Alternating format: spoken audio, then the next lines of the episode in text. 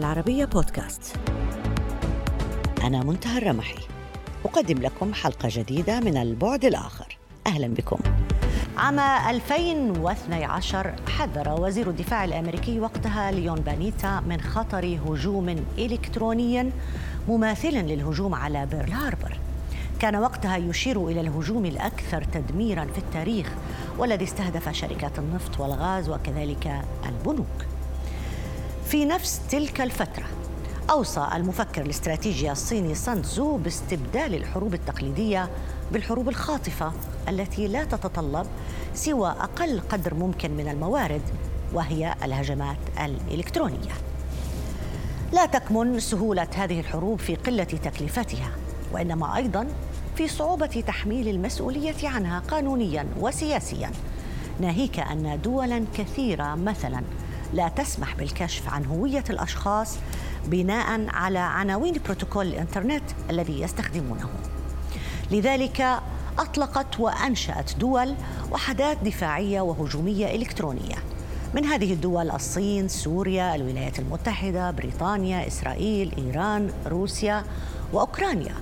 حيث باتت الكتائب الإلكترونية جزء لا يتجزأ من منظومة الأمن القومي. أدى وعي دول مثل الصين وإيران بتقادم تجهيزها العسكري إلى تسريع البحث عن ثغرة أمنية تسمح لهم بإحداث التوازن مع الغرب. واكتشفت أن نقطة الضعف تكمن في التعويل على تقنيات المعلومات.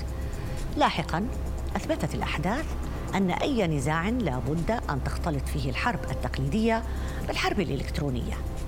في الأزمة الأوكرانية وقبلها في الصراع بين إسرائيل وإيران وبعد أن أحرجت طهران الدولة العبرية بهجمات متلاحقة.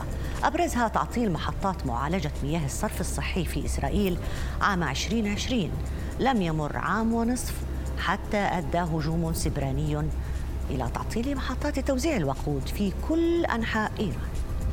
ومع تزايد وتيرتها يعتقد خبراء أن الهجمات الإلكترونية ربما تكون سببا في حروب تقليدية. فيما يصر آخرون على أنها ستبقى فضائية. تفدى فقط بالمال والبيانات العنيفة داني يتوم الرئيس السابق لجهاز الموساد الإسرائيلي. أهلا بك معنا. Thank you very much, ma'am.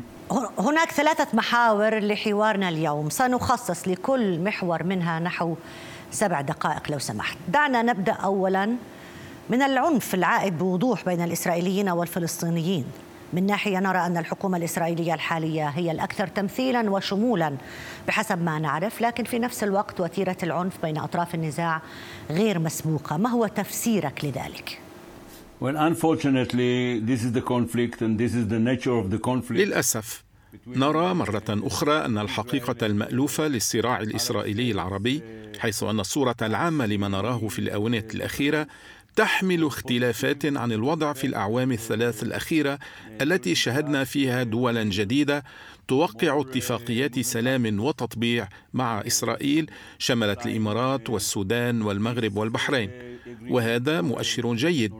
أعتقد يجب أن يستمر كسياسة تتبعها كل هذه الدول التي تعيش في محيطنا.